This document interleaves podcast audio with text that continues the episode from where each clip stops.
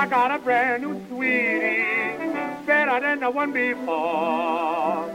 Oh, she's got everything and a little bit more.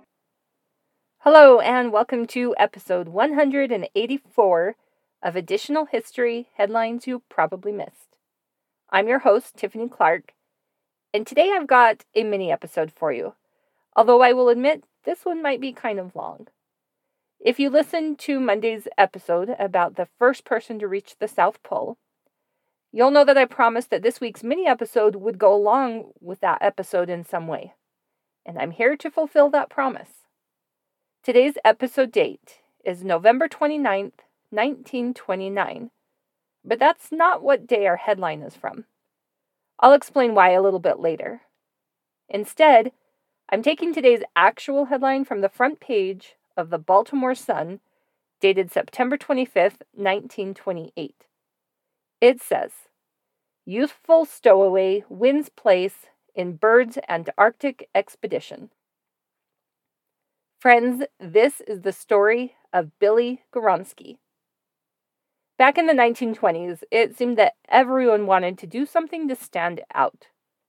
Everyone wanted to be successful and do something big something that would get their names in the history books and in the newspapers. It was definitely a time for a lot of firsts and a lot of records in things like aviation. By that point, as we discussed in Monday's episode, pretty much every landmass on the planet had been visited or discovered. There weren't a lot of unknowns. So, people set about to make history through research and scientific discoveries instead. Others didn't really have the means to make it big, but the desire was there, so they had to go about their fame in less traditional ways. Some people would sit on top of flagpoles. Some people would climb skyscrapers. And some people, like the subject of today's episode, became stowaways on ships.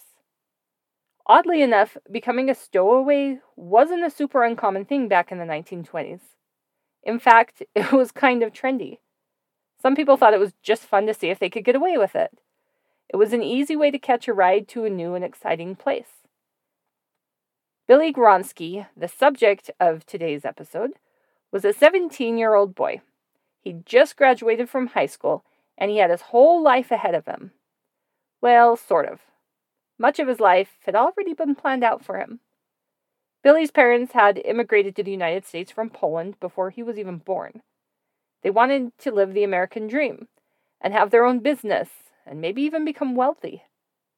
The owning their own business part had come true when they opened some sort of upholstery and interior design business. The wealthy part didn't come as easily, though, and the family was forced to live in tenement housing. It was definitely better than it had been in the 1800s and the early 1900s, but the living situation still wasn't great. Billy was luckier than some. He was a smart kid, and he had decent grades, despite his tendency to skip school, much to his parents' dismay. Because of all the Jewish kids that he hung out with on the streets of New York, he actually knew how to speak Yiddish, and everyone thought it was funny coming from a Polish Catholic kid. Billy applied to and was accepted to Cooper Union College, which back then was a free college in New York. Nowadays, you have to pay tuition. Billy would be able to go to college for four years and then help his father with the family business. It was a great plan, but Billy didn't like it. Billy had dreams of adventure. His father had dreams of having him take over the family business. There was someone who was making a lot of headlines in 1928 that Billy especially idolized.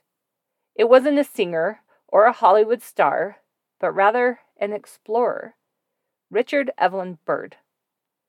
Richard Byrd was about 40 years old in 1928, and he'd already made a name for himself as a Navy officer and in aviation. He served during World War I and received a lot of commendations and honors and promotions. And he also met a lot of influential people, and that would serve him well later in life. As a pilot, Richard Byrd wanted to be the first person to fly solo across the Atlantic. And if he would have gone through with his planned attempt in 1921, and been successful, he would have beat Charles Lindbergh by six years. However, the Secretary of the Navy Theodore Roosevelt Jr., talked him out of the extremely dangerous trip. Then, in 1926, Richard Byrd became the first person to fly over the North Pole. Well, maybe. He and his flight partner, Floyd Bennett, both insisted it happened, but then evidence later on showed that they might not have ever made it to the right coordinates. It's a big long story, and I'm not going to give all the details of that. In 1927, Richard Byrd decided that, once again, he wanted to make an attempt at a transatlantic flight. Except while his plane was being readied for the trip, Charles Lindbergh made his successful flight and got all of the accolades. Not to be deterred, Richard Byrd and a team of men flew a plane across the Atlantic anyway just a month later.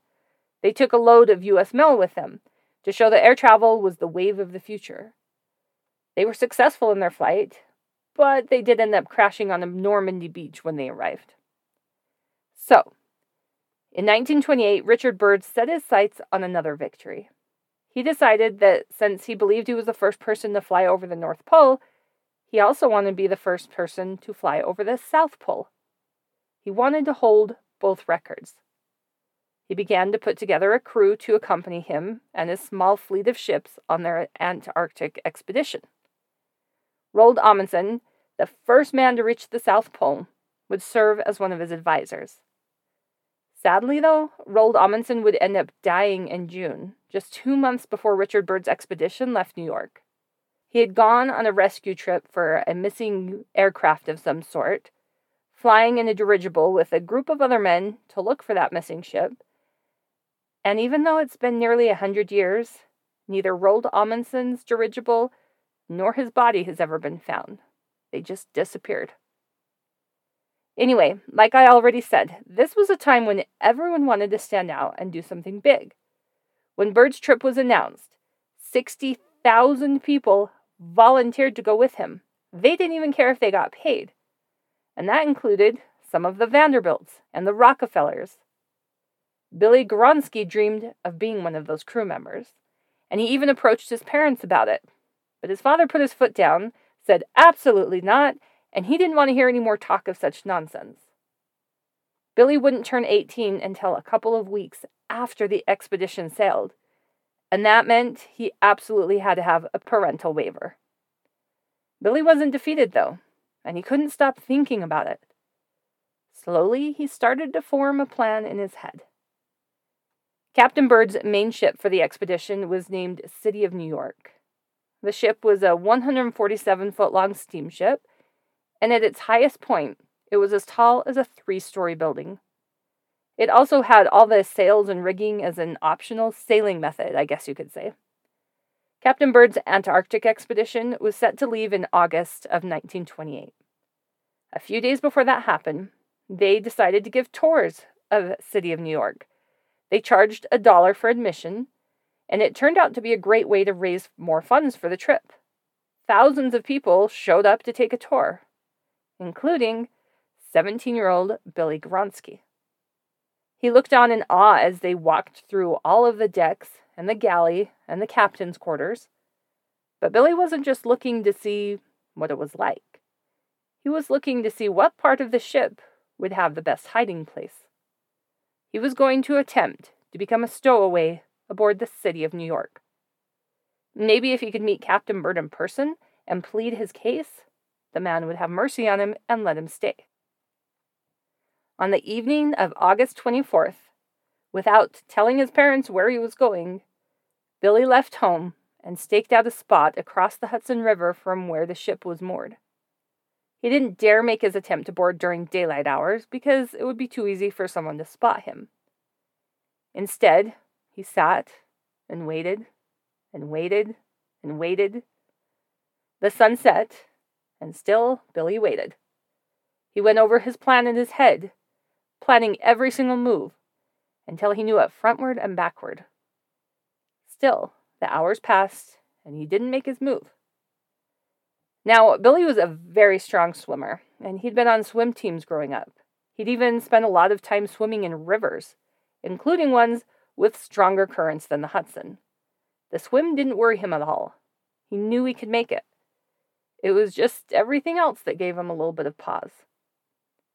Then, finally, around four in the morning, Billy finally decided the timing was right, and he dove into the Hudson River, swimming straight for the city of New York. The water was cold, and by the time he reached the ship, he was numb and tired, but he had just enough strength to grab a rope hanging off the backside of the ship and pull himself up and over the edge onto the deck. Then he stood there, dripping wet, contemplating his next move. He stripped down to his underwear, stowed his clothing, and by the way, he'd been wearing his high school graduation suit, and then he hid on the forward deck, knowing he'd have to stay there for many hours. What Billy didn't know was that on the same day he was swimming the Hudson, newspapers were reporting a tragic end to a group of other stowaways. The Brooklyn Daily Times reported that a ship had sailed into port in Baltimore from Brazil. Then, after all the crew had disembarked, the ship was fumigated for yellow fever. It was flooded with deadly hydrocyanic acid. What the fumigators didn't know was that a group of stowaways had become trapped in the hold when the hatches were closed to pour in the acid. They'd been hiding under the ship's pile of ore for the whole journey. When the stowaways were discovered, seven people had already died. Three more were almost dead, and an additional six were sick from the acidic fumes. It was very sad. Anyway, once on board the city of New York, Billy tried to stay calm and quiet. But then he started hearing strange noises. He thought maybe there was a rat on board. But it turns out it was something much worse. Shocked, Billy found himself looking into the face of another boy, another stowaway. A 16 year old high school dropout from Brooklyn, a boy named Jack, had had the same idea as Billy, except Jack had at least brought a little bit of money and a suitcase with a few pieces of clothing, unlike Billy, who had nothing. The boys began to argue back and forth, each trying to discourage the other from attempting the trip.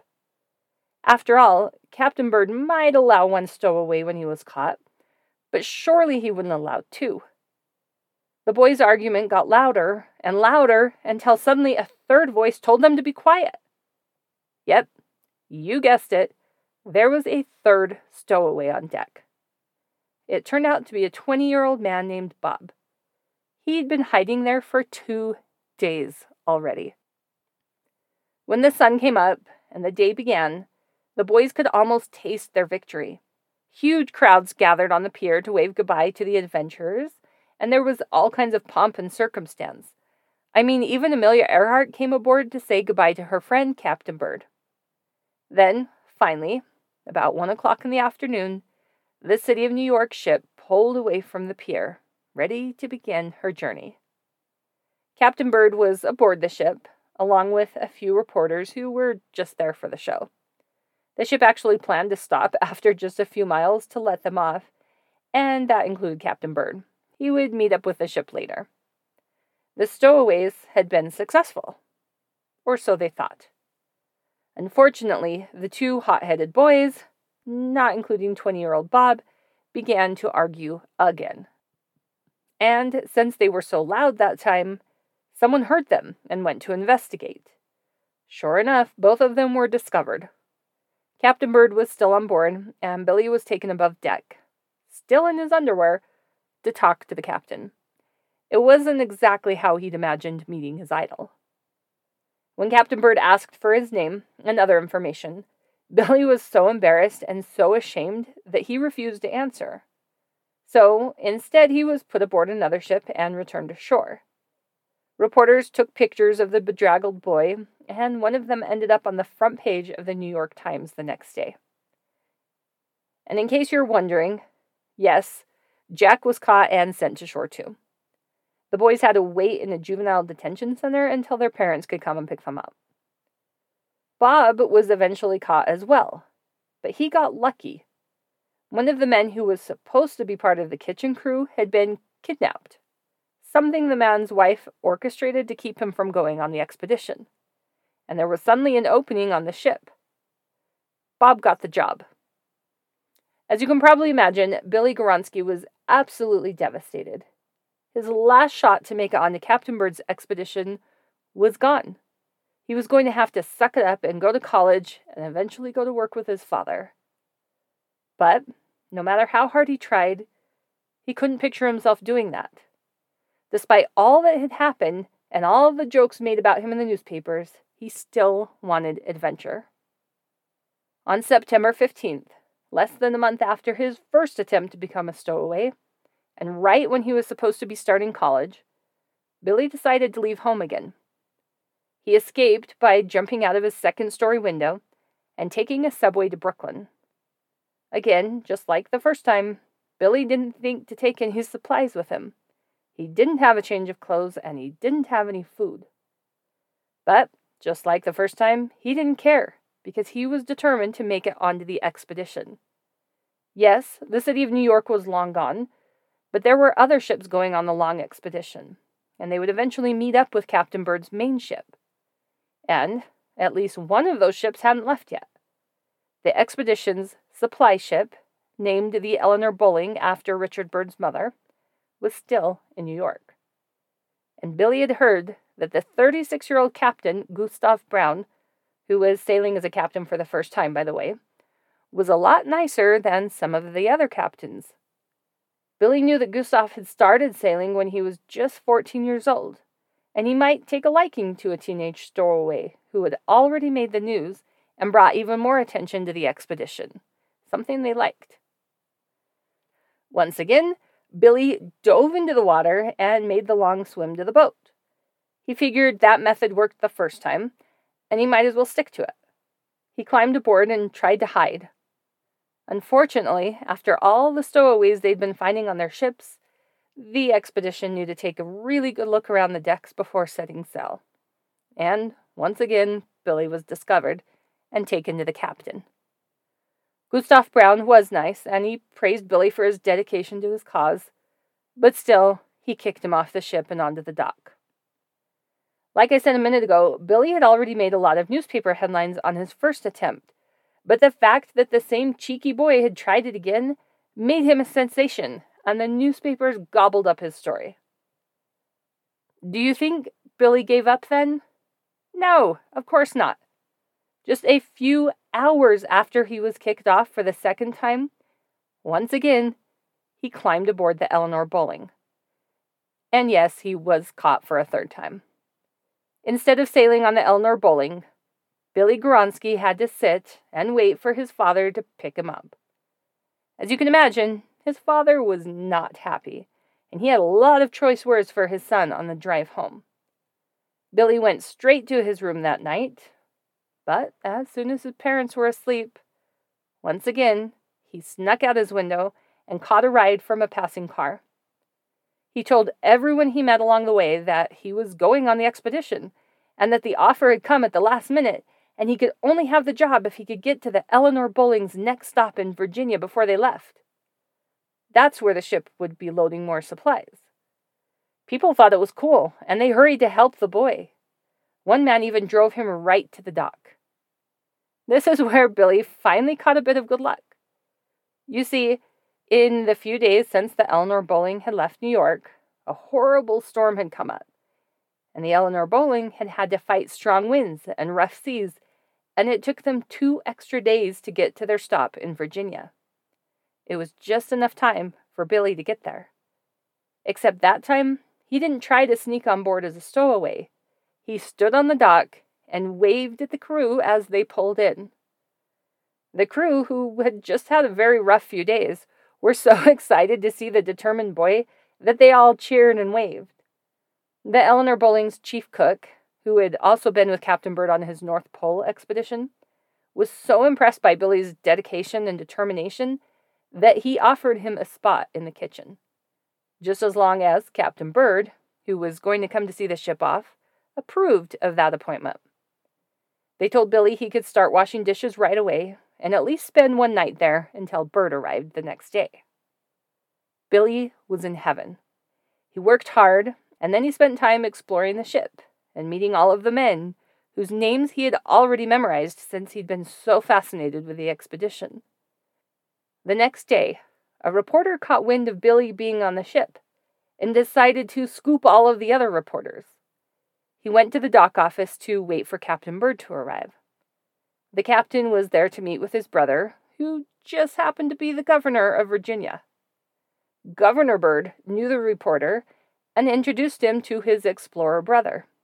When the reporter started questioning him about Billy Gawronski, Captain Byrd was kind of confused. Why was the reporter talking about such old news? But when he found out that Billy was in Virginia, he laughed and laughed. Someone hurried to the ship to retrieve Billy, and he was taken to the governor's office where he met with Captain Byrd and the reporter. He was pretty much offered the job. But then, the worst thing imaginable for Billy happened. His parents had been searching for him, and they finally found out that he was in Virginia. They called the police and told them to arrest their son for truancy. The police agreed. The most interesting part about this is that Billy had already turned 18 about a week and a half before this. His parents shouldn't have legally been able to do anything, but the police and Captain Byrd didn't want bad press, and it was allowed. But before his father even arrived in Virginia to get him, Billy was already making plans in his head to go to California and meet the Larsen, which was the expedition ship Captain Byrd would actually be aboard to go to Antarctica. When Rudolph Gawronski, Billy's father, arrived, Billy immediately began to plead his case. He explained that he was an adult and he could make his own decisions, and that no matter how hard his father tried to hold him back, he was going to find a way to follow his dreams. Mr. Gawronski was tired of the constant fighting and battling with his son. So, much to everyone's surprise, especially Billy, he finally agreed. He signed the papers. Billy was shocked and so, so excited. Captain Brown and Captain Byrd were notified, and Billy was taken back to the Eleanor Bolling, but that time as a member of Captain Richard Byrd's Antarctic exploration team. The reporters went crazy, telling the feel good story about the boy who wouldn't give up in all of their newspapers. Some papers referred to him as the happiest boy in the world. Billy would go on to spend the next two years with Captain Byrd's Antarctic expedition. Although he wasn't directly involved with much of the scientific studies or the part where Captain Byrd flew an airplane over the South Pole, he was still an important part of the team. After all, the men had to stay fed, right? Everyone who was part of the expedition received a Medal of Honor from Congress when they returned to the U.S. And this is probably a good time to tell you why today's episode date is November 29th, 1929. That was the day Captain Byrd flew an airplane over the South Pole, the first man to ever do that. Now, it's also important to remember that the ships left in 1928 and they returned in 1930. While they were gone, the stock market crashed and the country was thrown into the beginning days of the Great Depression. Billy had to find a job. He had no money and no education. Captain Byrd wrote him a letter of recommendation, and that alone, since he had nothing else on his resume, got him accepted to Columbia College on a partial scholarship. It was written that his fellow classmates loved to hear his stories of adventure in Antarctica of seeing things like pink dolphins and icebergs the size of Manhattan. Unfortunately, times were tough, and Billy's parents lost their upholstery and interior design business in 1932. Billy had no choice but to drop out of college so he could help support them. He decided to do the only thing he had any experience with, and he went back to sea, that time as a deckhand. Then he joined the Merchant Marines, a choice that would end up leading to his lifelong career. Since he already had experience at sea and had two years of college, he started getting promoted pretty quickly. People liked him for being a nice guy, and a guy that didn't drink and preferred to recite poetry instead.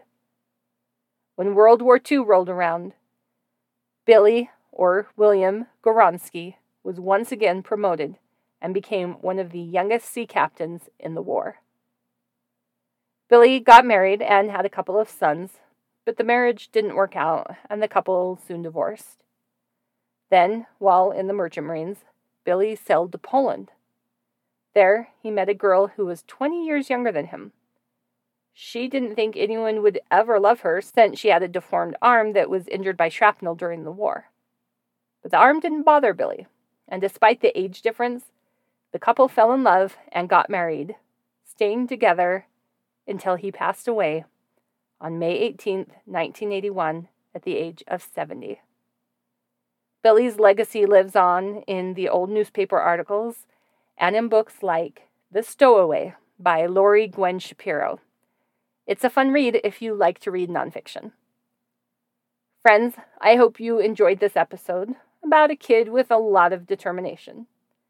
Join me again this coming Monday for more additional history stories that were written about in newspapers the same day as a very interesting day in history. I hope you tune in. Talk to you later.